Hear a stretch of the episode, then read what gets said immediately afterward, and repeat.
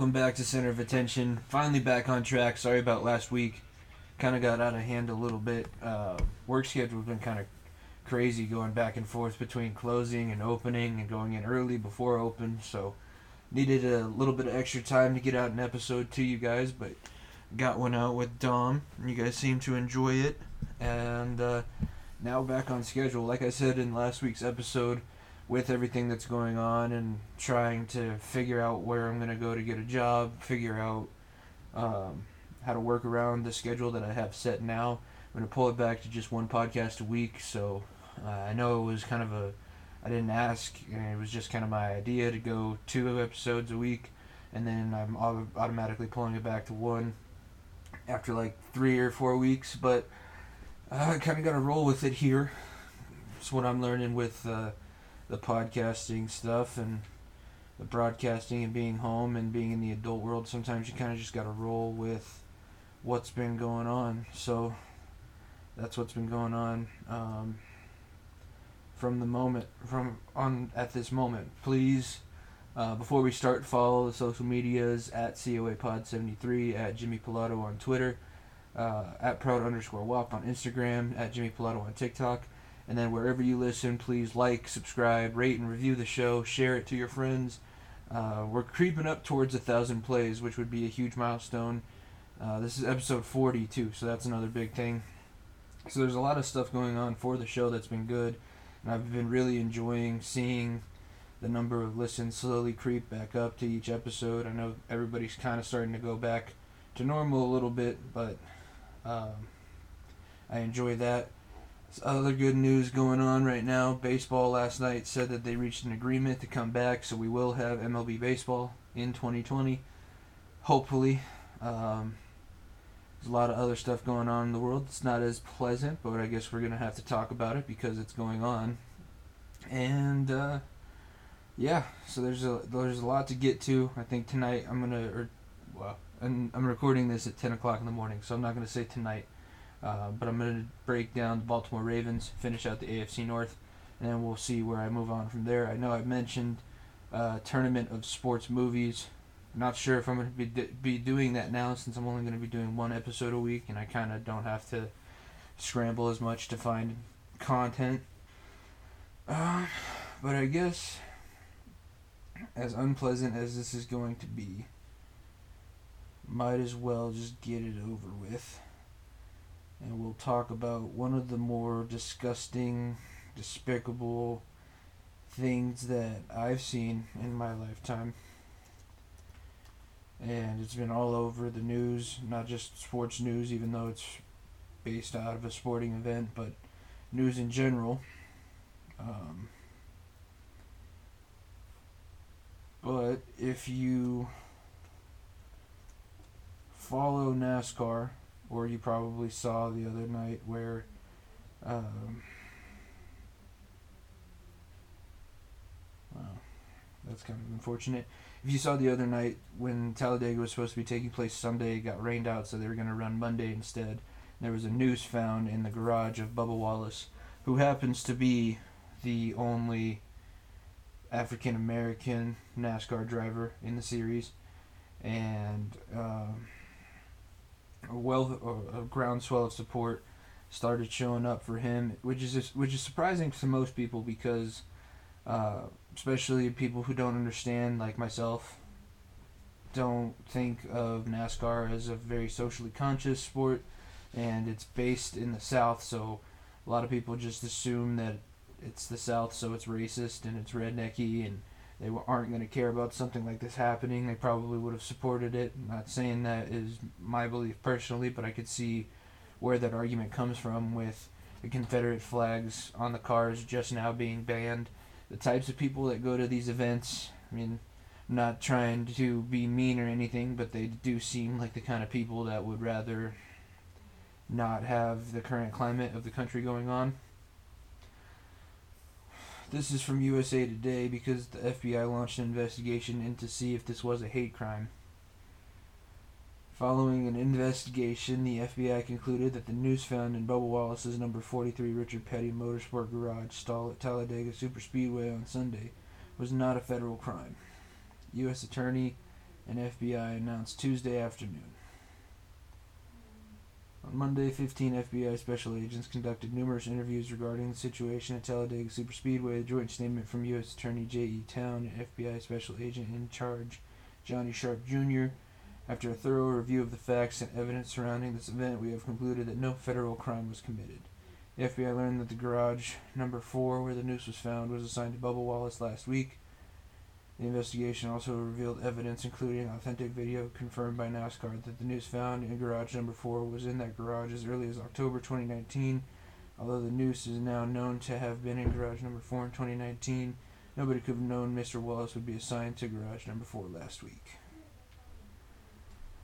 Eh, that makes a little bit of sense. One, because if you. I, this is something that I've learned in looking up different things about this event. I listened to Pat McAfee's thoughts on this, and he actually owned, didn't own, but he owned a company that got a car in at Talladega and uh, was talking about how strict the security is around these garages, and he said that there's almost no way if somebody were to do this and to mean it, they would have had to have worked for Talladega and worked for NASCAR and had complete access to the garages. He said he couldn't even get to the garage, and he was the one who paid for the car. So that that makes a little bit more sense. It still doesn't change the fact that with everything else going on, it is kind of sickening to think that this is still something that people are people are kind of not okay with, but people are still willing to do something like this is a little bit upsetting. Um, I'm glad that it's not what I thought it was at first. I thought it was a bigoted attack against a guy who is in a sport that's not necessarily geared towards his kind of person. That's I guess that's the best way that I could put it. Um, just because this guy's black and he's been speaking out about the Black Lives Matter movement, I thought that this was going to be a hate crime to try and shut him up, which did the exact opposite, and even got all the other people involved in NASCAR on his side. So, if that was the case, that guy failed miserably. But, um,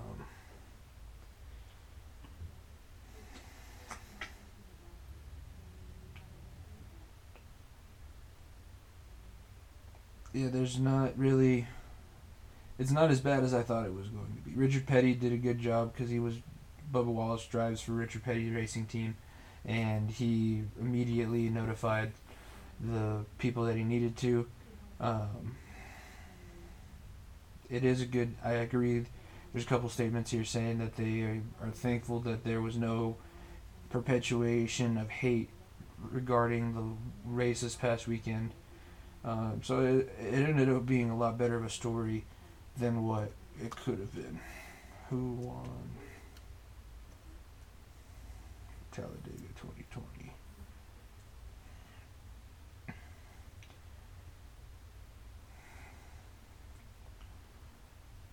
Bubba Wallace finished 14th. So it's uh yeah, I guess thankful that nothing else happened that bad. It would have been really poetic if Bubba Wallace would have ended up winning the race, finishing in the top 15. I'm not familiar with racing and all the different ways that they earn points and stuff like that, so I don't know if that's great or if that's not good. I do know that if I was the one racing from Talladega Nights, if he ain't first or last, but I'm I'm glad that Bubba Wallace was able to receive the support that he was that he was getting and he's going to continue to try and be an activist for this movement that still needs to be perpetuated no matter how long it's been since this originally started. Um, and I guess that brings me to my next thing, and that I was I'm very. It makes me sad every morning when I scroll through Twitter and see the amount of hate and toxicity, and the people just arguing to argue because they think that that is what the platform is built for. Um, it's really not my favorite thing to see. It's really. It just doesn't make any sense why people would use this as a way to do it. A lot of people who I find putting out the worst tweets are actually troll accounts, not even. Um, not even actual people. But there's a lot going on. I wanted to delete my personal Twitter. Unfortunately, with the way that I, the career path that I've chosen, I can't really do that because it's an easy way to reach out to people. It's an easy way to promote stuff. But, I mean, I don't necessarily agree with a lot of things that I see on there, and I'm trying to. I, guess I'm asking for your guys' opinion. What do you guys think about the current climate that's on Twitter and the fact that every time you look, there's people arguing or people calling out another group? Um, it's just. I don't get it. I, honestly, that's the best way that I could put it. I, I just don't get it. I don't get why people. I mean, when social media first started, it was more of a ridiculous thing where everybody could just put out whatever they wanted to. You didn't have to be famous. Everybody was going to see that you ate that sandwich. Um, everybody was going to hear what was on your mind, and now they have, I guess, voice Twitter, which a lot of people are excited about. I wasn't aware that it was even happening, so I'm not. I don't have an opinion on that yet. It's just something like why all of a sudden our president not not just this president but why does the president have to be on twitter? Why is the current president tweeting like a 12 year old girl? Um, why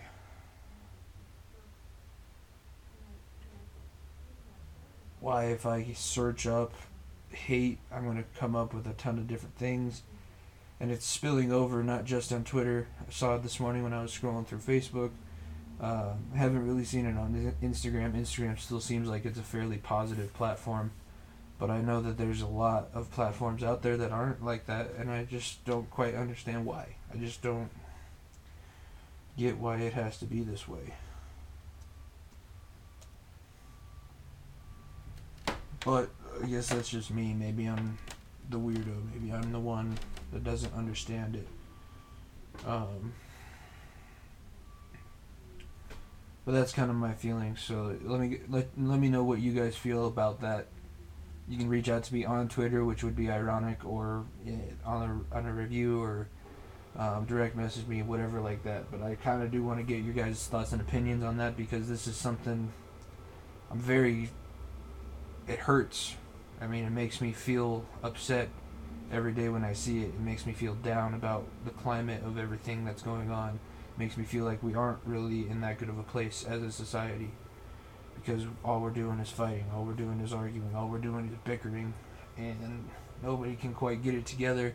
And if we all got together, maybe we would actually realize that we have a lot in common, and maybe we'd be able to understand each other. A lot of what I see people arguing about masks and whether or not we should still be locked down, and the virus, and the virus, and the virus. That's all you see anywhere anymore. I'm sick of it. I don't want to hear about the virus anymore. I've heard all that I want to about it. Let me know what I got to do, but I don't need to hear anybody else's opinion on what they think I should do. Give me the regulations as to what I need to wear, where I need to go, what I can and can't do, but don't give me your opinion as to why. That's not just people in my life, that's podcasts that I listen to. I turn them off right away. I don't watch the news because that's all they're trying to do. It's fear mongering and it's disgusting. Whether it's true or not, whether this is warranted or not, it's not right to do that to people in this day and age. It makes people very nervous, it makes people scared. They don't know what to do. It's just not a very good situation. Alright. Transitioning now to the MLB. Last night, the MLB announced a 60 game season for 2020. Opening day will be July 23rd and 24th. Major League Baseball is set to return. The MLB Players Association informed the league Tuesday that players will comply with Commissioner Rob Manfred's imposed outline for a 60 game 2020 season. Players are set to report for another version of spring training on July tw- on July 1st. The regular season will start either July 23rd or 24th, the league announced. The two sides also finalized coronavirus health and safety protocols on Tuesday night. Um,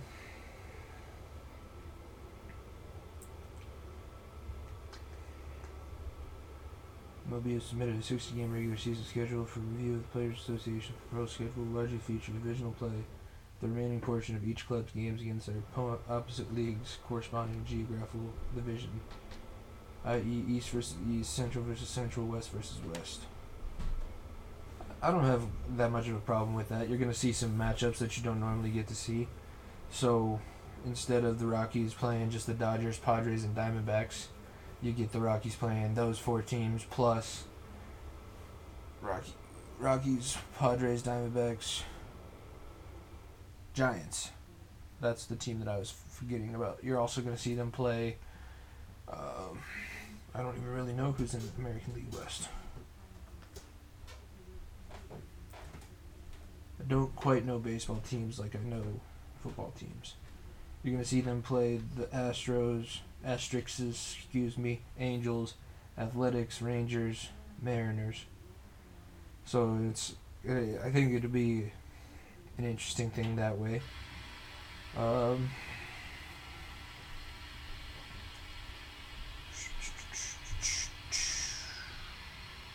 yeah, of course. The big biggest problem that I saw with everything that's going on with the MLB is that the players and owners are on completely different wavelengths and completely different ways of thinking when it comes to when what they want with the season. Honestly, I think the baseball season is way too long. The owners keep it at 162 games normally because they make more of their money based off of ticket sales and revenue of people going out to the parks. Players and all the fans would like a shortened season, I believe. Most of the fans, I won't say all of the fans, most of the fans, because then you don't have to. Because a lot of times with baseball, you get excited for opening day, you get excited for August, but June through July is kind of eh, whatever. I mean, teams can have a bad June and still come back and be competitive for the playoff race. And really, all that matters is what you do in August, moving through into October. So there doesn't need to be that extra stretch of games in the middle of the season.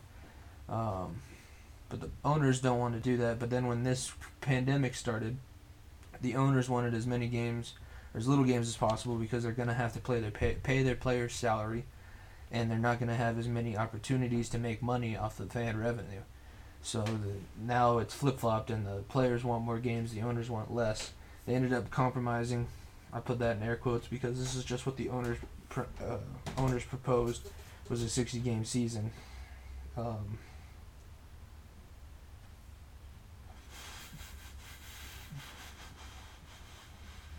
um, there we go. Format of regional schedule finalized.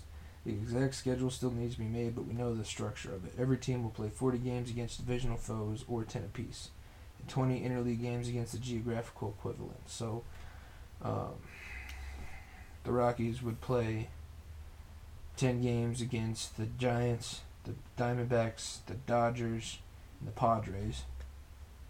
And I say the Rockies because that's the team that I follow closest because they're the ones in here. And then they would have 20 games against.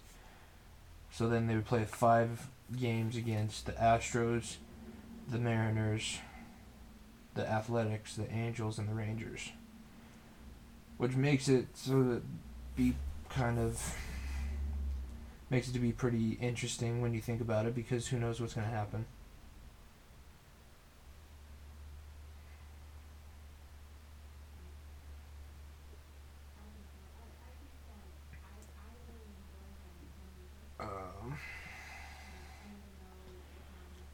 Second outline of this teams to submit 60 player rosters will open with 30 player rosters. So um, they're submitting 60 player rosters and then having 30 active, but they will submit 60 in case somebody tests positive. They'll have somebody to put move up to starting roster. Um,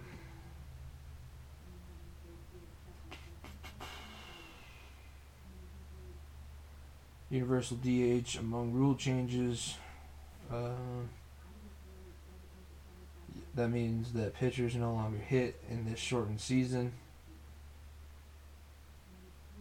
And then they're going to go to California extra innings. So, what that means, if you're not familiar with baseball rules, is um, you have a player start at second base each half inning. As that gives a little bit more chance for there to be a run scored and break the tie. Um,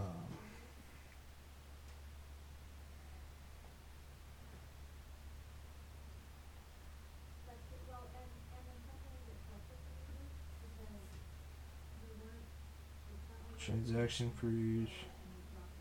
So the MLB has not been able to make transactions. They will be able to do that again beginning Friday at noon. Trade deadline will be in August. Um, instead of it being July 31st like it normally is, it'll come a month later, August 31st.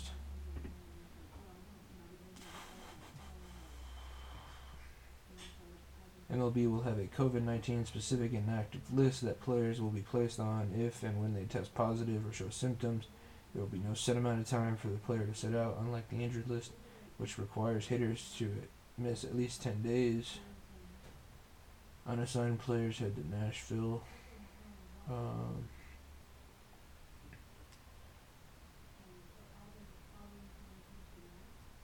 oh.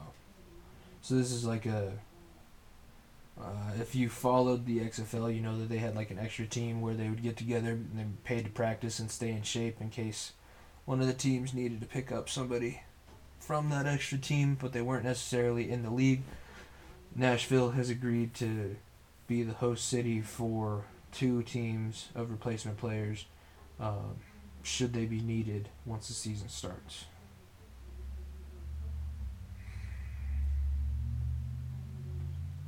The only thing that I'm not sure of is if the players are going to have to wear masks out in the field. Um, if you saw a couple days ago, the NFL released a picture of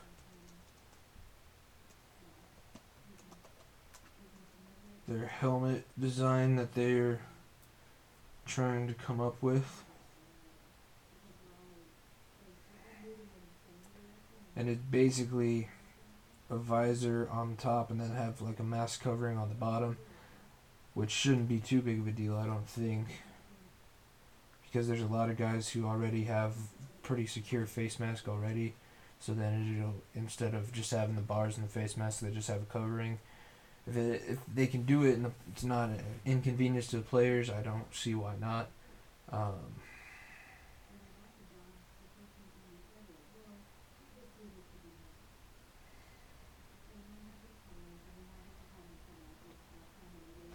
Um, but that's something. So I don't know if the players will have to do that. They're already wearing the chin guards, but feel like wearing a mask when you're trying to play baseball would be a little bit inconvenient, other than the catcher, obviously. So that'll be something to look for in the upcoming weeks. But I think that this, I'm excited that baseball said that they're finally going to be coming back because we're going to go from no sports at all to all the sports all at once, which as painful as it has been for the last however many months without sports, that's going to be a lot of fun because you're going to have NBA playoffs, NHL playoffs, football hopefully starting. We'll see. Um, MLB also going on. You already have soccer, NASCAR. It's, it's going to be a whirlwind. And for somebody who wants to be in sports broadcasting or sports podcasting, whichever one comes first, that'll be awesome because I'll finally have actual games and stuff to talk about and break down instead of just having to come up with random stuff.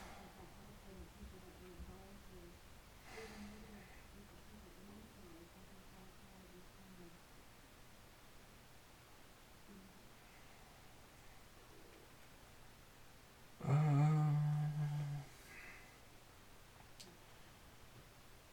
that is that for baseball. The NFL recently had um, run into some controversy because teams are doing private workouts, just kind of meeting up, going to a park. It's what teams normally do, anyways. In the NFL, they just normally go to the facility doing that instead of a random neighborhood park. But with the facilities being closed, they were having to do with what they can. Uh, the NFLPA voted to have that be suspended because they're having a lot of people test positive now. Makes more sense. You're testing more players. They're around more people. Um, I still don't necessarily see it as a huge deal on an individual basis. People like Von Miller, who has asthma and has already gotten over it, but if he were to get it again, not again, but if he were to get it now, it could be potentially interesting because he is immunocompromised. But these professional athletes should have a leg up because if you're healthy, you should be able to fight it off a little bit better. You're still going to get sick. You'll still feel like crap for however long, but you should be able to bounce back from it. Um, the Avalanche, I've, I follow the Avalanche on Twitter. It's one of the bright spots in my Twitter feed most days, and I've really it gets me excited seeing those guys back out on the ice practicing and all that kind of stuff. Um, so that's eh, as down as everybody's been seeming to be, and as down as it seems like it is going to be. It is starting to reopen, starting to come back. It feels good. Um,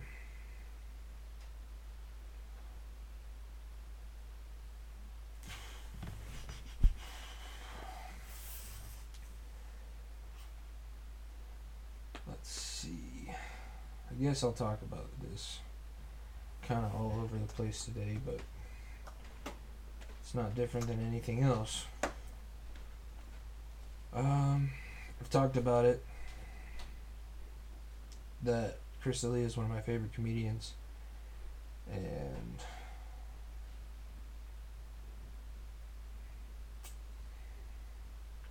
trying to find a good, credible source.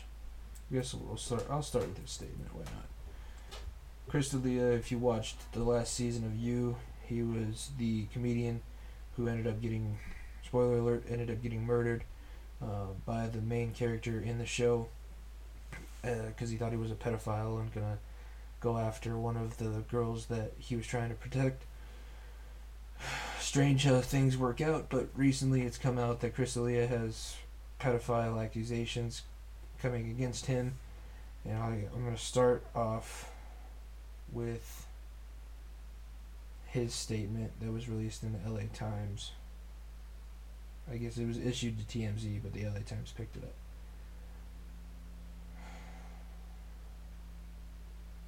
I know I have said and done things that might have offended people during my career, but I have never knowingly pursued any underage women at any point. All of my relationships have been both legal and consensual, and I have never met or exchanged any inappropriate photos with people who have tweeted about me. That being said, I really am truly sorry. I was a dumb guy who absolutely let myself get caught up in my lifestyle. That's my fault. I own it. I've been reflecting on this for some time, and I promise I will continue to do better. Uh, this is tough for me because I'm not. I don't quite know what to believe at this point. Um, I don't want to believe that he was a bad guy. I tend to think that that is it is true because when I listen to some of the podcasts that I listen to, the fighter and the kid, um, they they're both really good friends with Chris D'Elia, and they were both very shooken up by this news of the accusation. So it makes it makes me think that it is true and it is something that happened, and it makes me upset because I really, I mean, he was the way that he was able to build his career and build an empire, and he was a good podcaster, a very funny comedian, a good actor, and he had done all of this himself and basically became a self-made person in this industry and it, it was a good blueprint for what I wanted to do. And um,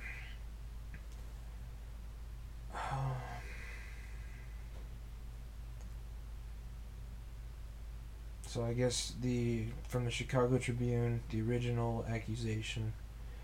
One morning in the fall of her senior year of high school, Julia Holtzman awoke to find that Chris D'Elia had sent her a direct message on Instagram. The 17 year old was confused. She was not a fan of the then 36 year old stand up comic It was not following his page, but she saw that D'Elia had verified social media account.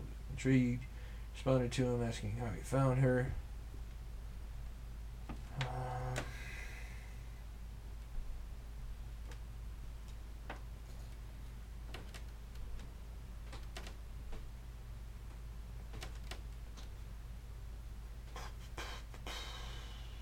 D'Elia proceeded to give Holtzman a phone number, which public records linked to his name. Suggested she traveled from Long Island to New York City to come see him. She never went, but saved screenshots of their correspondence for years. This week, she shared them publicly for the first time on Twitter, where multiple young women have come forward in recent days to allege that Chris D'Elia was sexually inappropriate with them.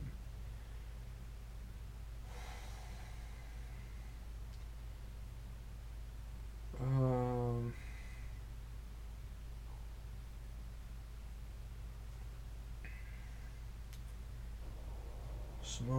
Another high school student who said she'd had a virtual relationship with D'Elia, was the first to share how he allegedly asked her to make out and send him pictures of herself when she was underage. Within hours, Rossi's story began to trend on social media. Um, Wednesday, by Wednesday, the claims had proliferated to such an extent that D'Elia his latest stand-up special, No Pain, debuted on Netflix in April, issued a statement to TMZ. In it, he said he's never knowingly pursued any underage women, and that all of his relationships have been legal and consensual. Uh,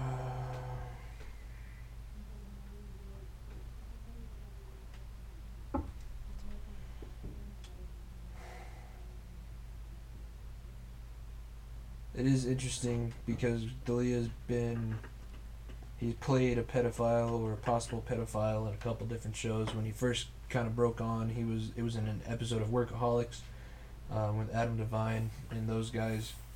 And then, like I said, in You, I want to believe that this isn't true, or I want to believe that he really did not know what he was doing. It's difficult to. Um,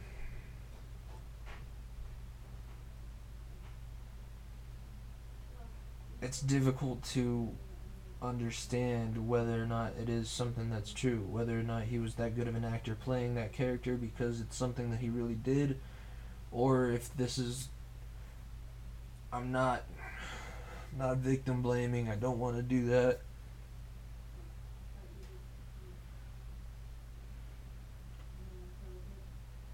But it kind of seems like it could possibly be like a clout chasing or an attack on somebody to bring them down. But if all of these accusations are true and all of this did happen when these girls were underage, there's not really anything anybody can say. I mean, thank God he didn't Bill Cosby these girls. Thank God most of them didn't go to him and actually engage in the stuff that he was asking them for. But he really needs he needs an ass beating, in my opinion, if this is true. He needs to go get help I don't know if you can get help if you are born this way. Needs to stay out of the spotlight. Just retire. That's it. Whatever. Move on. Everybody will try. Everybody will have to forget about the fact that he existed because this is not an okay situation. This is not somebody that should be rich and famous. This is not somebody who ha- should have a second chance of coming back if that is what he did and he hid it from so many people who are considered his best friends. Brian Callen's been his friend for a long, long time.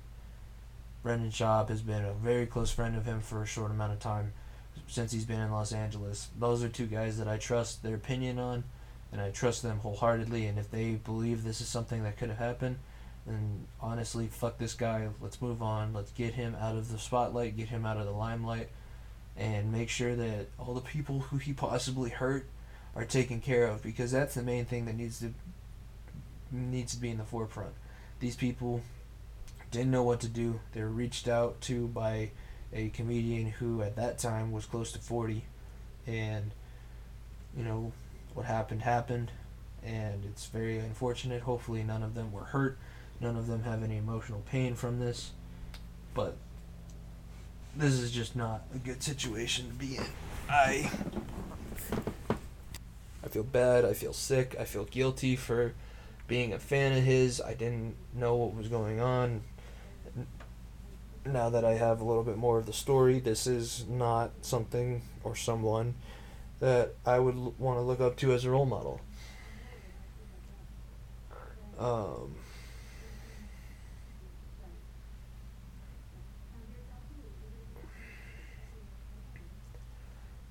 this.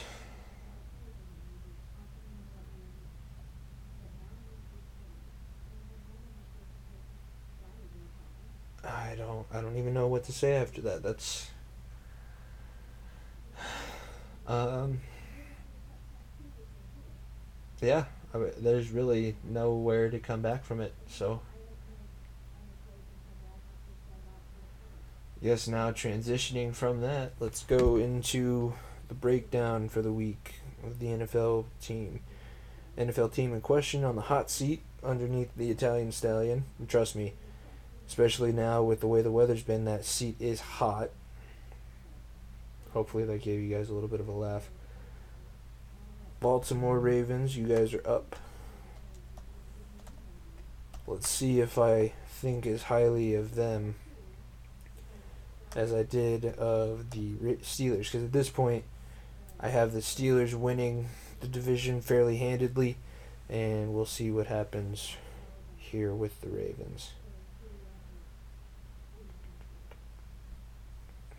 So first round, 28th pick overall, picked up Patrick Queen at LSU.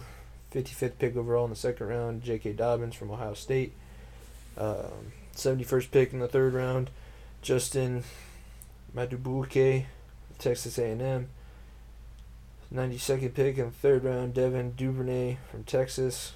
Uh, 98th pick in the third round, Malik Harrison, a linebacker from Ohio State. Um, 106 guard Tyree Phillips from Mississippi State in the third round. Number 143 Ben Bredeson from one in the fourth round. He's a guard from Michigan. Fifth round 170 Broderick Washington from Texas Tech.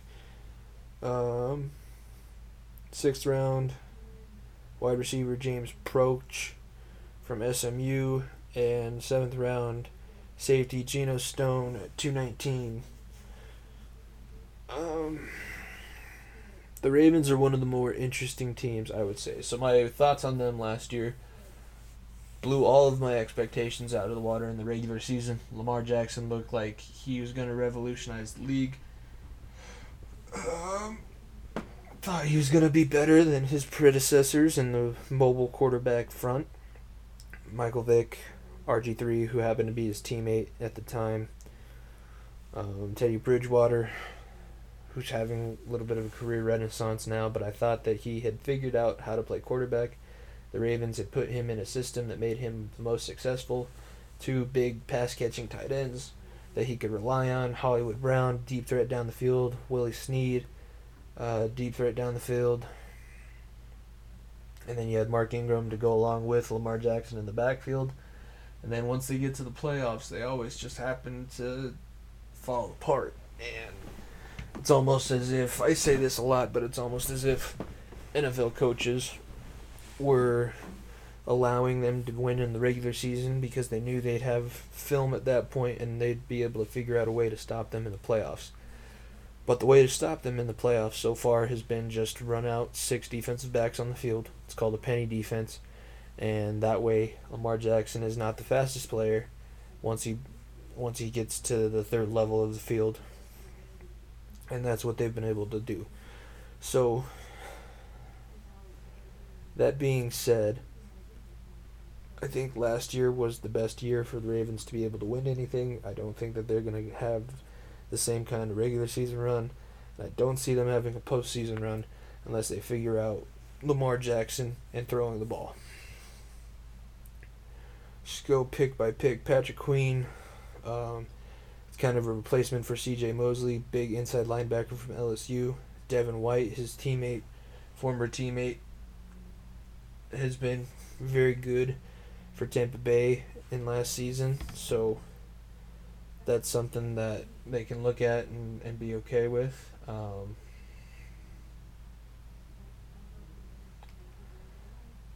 I I think that's a good, decent pick for them. I think that was the best player available. I thought Patrick Queen was going to go more in the top 15.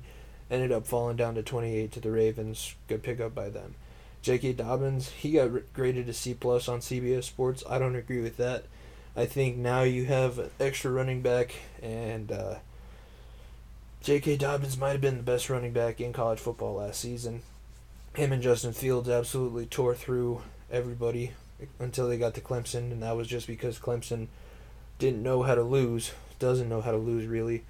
Um, so I think that's good because now you add a little bit of firepower in the backfield. You can go three back set, Lamar Jackson, quarterback, Mark Ingram, and J.K. Dobbins. I like that set up a lot. I think that's going to be dangerous.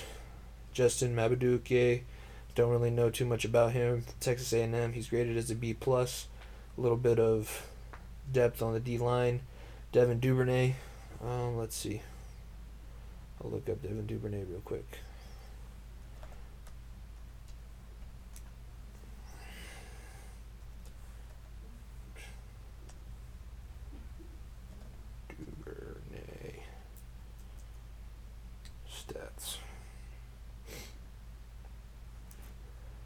So Devin Duvernay went all four years to college. Wow, congratulations to him. He had t- almost 2,500 yards receiving in four years. His best year was this past season, where he had 1,300 receiving yards, 11 touchdowns in four years.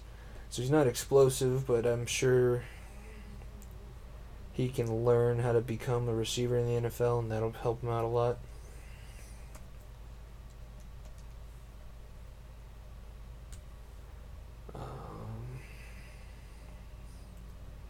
at the combine. So 71 inches, so he's 5'11, 202 pounds. Average size arms ran a 43940, which is very fast. Um, 35 inch vertical, so he's more of a. You basically got a Hollywood Brown for the other side. Hopefully, he can generate as much offense as Hollywood Brown did. Um, so I don't know how I feel about that one just yet. They got Malik Harrison, a linebacker from Ohio State. Ohio State's defense was on point last year. Never have a problem. I don't like them, but when you pick a guy from Ohio State, they normally do pretty good in the league, especially from on the defensive end. Look at the Bosa brothers. Um, I mean, go back all the way to Mike Vrabel was a linebacker at Ohio State before he was a two-time Super Bowl champion in the NFL. So that's a good bet there. Tyree Phillips from Mississippi State. Mississippi State like to run the ball a lot, so he's a road grader. That's good pickup for them. He fits well into their scheme. Ben Bredeson from Michigan, also a road grader, Big Ten offensive lineman. Good fit well in their scheme. Um, their last few picks where it gets a little interesting. They picked up another wide receiver. I don't. I'm not gonna pretend like I know anything about Broderick Washington, and he got graded out as a D plus. So we'll just skip over him. I don't know if he'll. He'll probably end up being on a practice squad. And who knows if he'll even make the team or not. Um, James Proche from SMU. Let's let's see.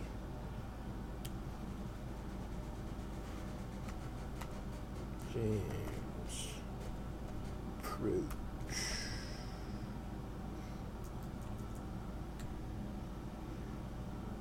In college, almost a, yeah over a thousand more, or almost five hundred more receiving yards than Duvernay. Twelve hundred yards this past season, basically twelve hundred yards the season before. Ten touchdowns. And see what he did at the combine.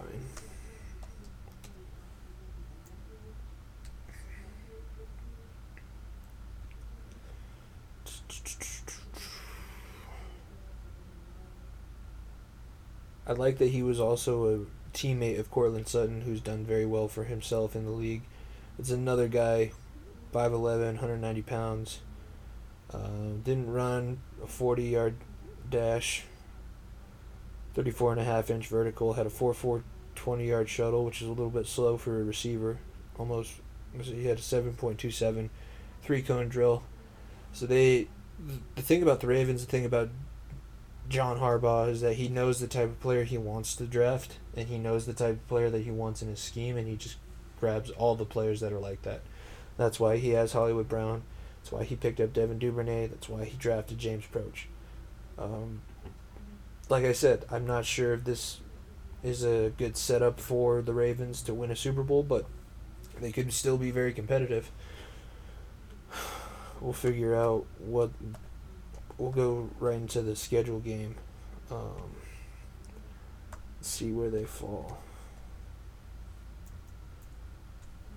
Because that'll kind of be the deciding factor as to what is going to happen.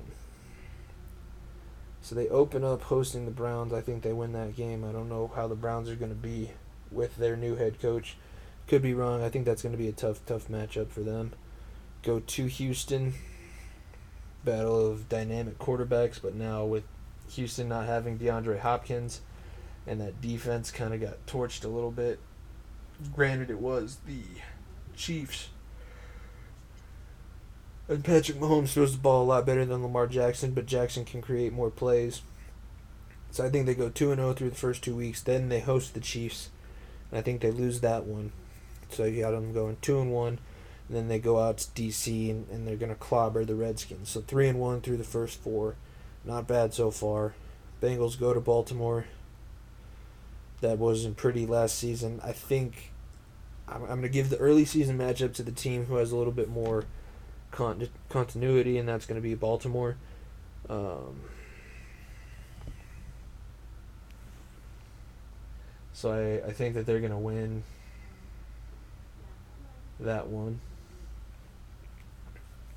Makes them four and one through five. Go to Philadelphia. Be a tough matchup. I could see them dropping that one. The thing that the Ravens have going for them is that there's not really too much of a time. They're never going to have to go to the East Coast since they're an East Coast team. That'll be a good matchup. I think that they lose that one though, so that I have them five and two through six. Four and win, win, loss, win, win, loss. Four and two through six. Then they host the Steelers. Played very well against the Steelers last year. Can't quite remember what I said when we were going over Pittsburgh's schedule. Mm, I'm going to say the Ravens win that one in Baltimore. Then they go to Indianapolis. They beat the Colts. So that makes them 6 and 2 through 8. Travel to New England. Who knows what Jarrett Stidham's going to look like? I'll give it to the Ravens now, but I don't. I'm saying that hesitantly because I don't know what Bill Belichick is going to have in store for the rest of the league. So seven and two. Tennessee goes back to Baltimore. I'm sure they're going to be jacked up for that game, so I think they go eight and two there. Then they go out to Pittsburgh. I think they lose that game to the Steelers. So then they're eight and three. Host the Cowboys. Nine and three. Go to Cleveland. Cleveland has a shot to beat them at home, I think. So they go nine and four. Jacksonville goes to Baltimore. That's a win. Ten and four. Giants go to Baltimore. That's a win. Ten and five. Eleven and four, and then finish out the season regular season finale in Cincinnati. I think that's a loss for the Ravens. So that I think they finish eleven and five. See them grabbing one of the top wild card spots. But I, like I said, I think last year was their window of opportunity. They kind of wasted it, in my opinion. They didn't win a championship, so that's always a waste when that happens. Um, yeah, I still I still think it's the Steelers' division to lose. I don't think that the Ravens are going to be a bad team, and they have a chance. The games that I saw them losing are going to be very close, so they do have a chance to kind of prove me wrong, like they did last year, and over below my expectations. But I would say eleven and five is probably a decent guess for their record. Let's see what their over under is on the season. Ravens over under wins.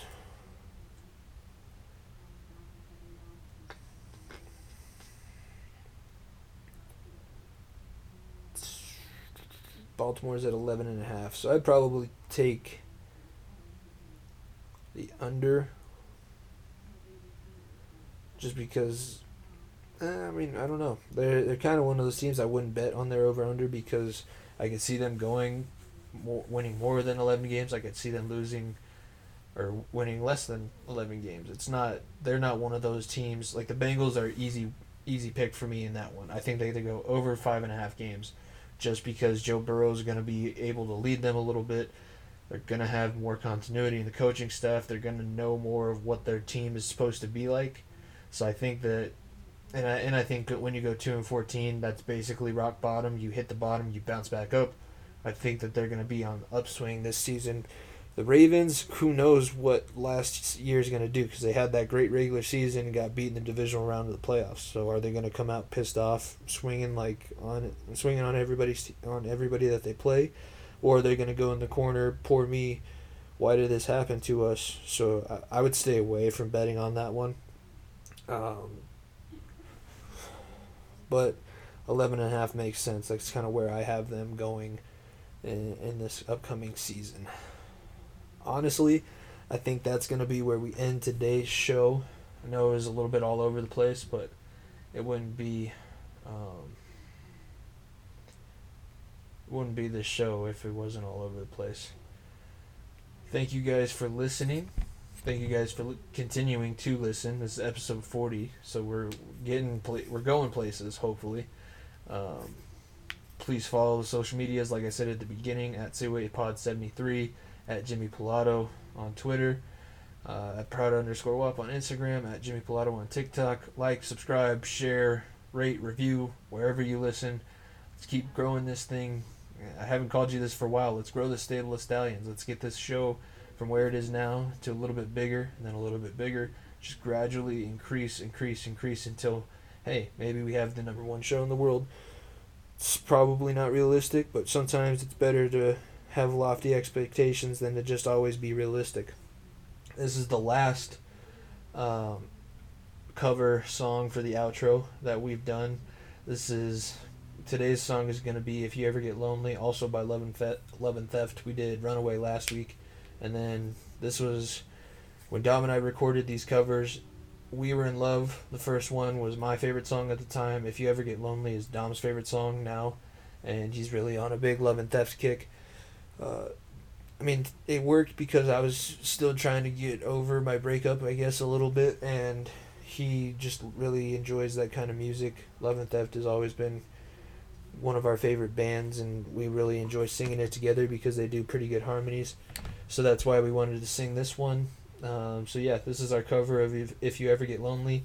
Thank you guys for listening. Thank you for allowing me, Jimmy Pilato, the Italian Stallion, to be your center of attention. And we will see you guys next week.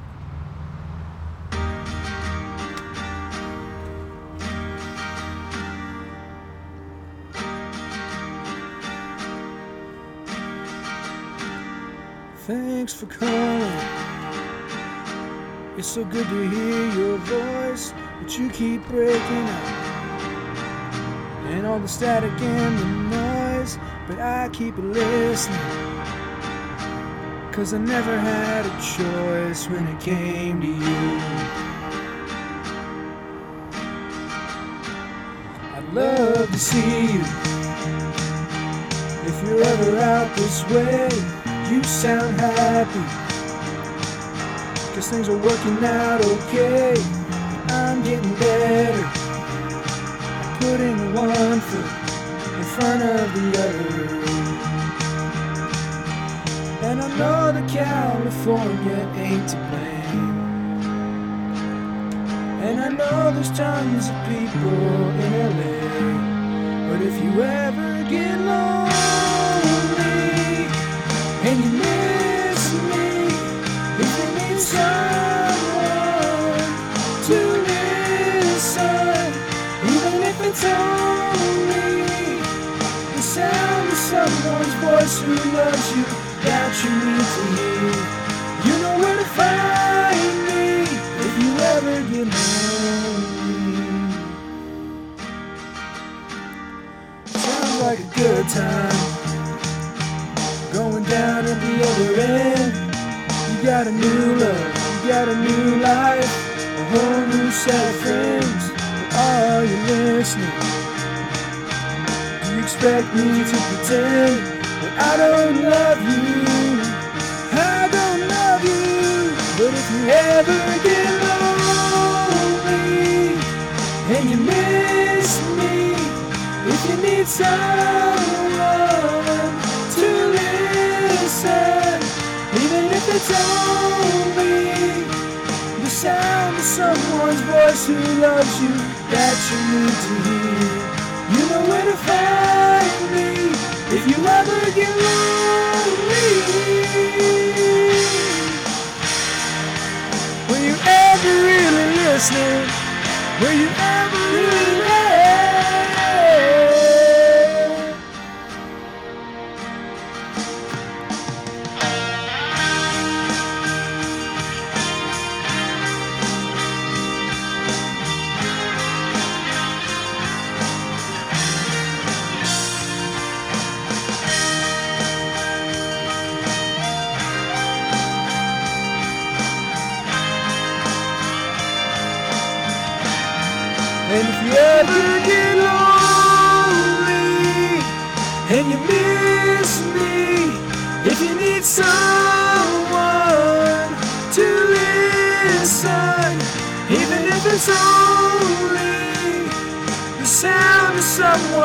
Who loves you that you need to hear, you know where to find me if you ever get lonely. If you ever get lonely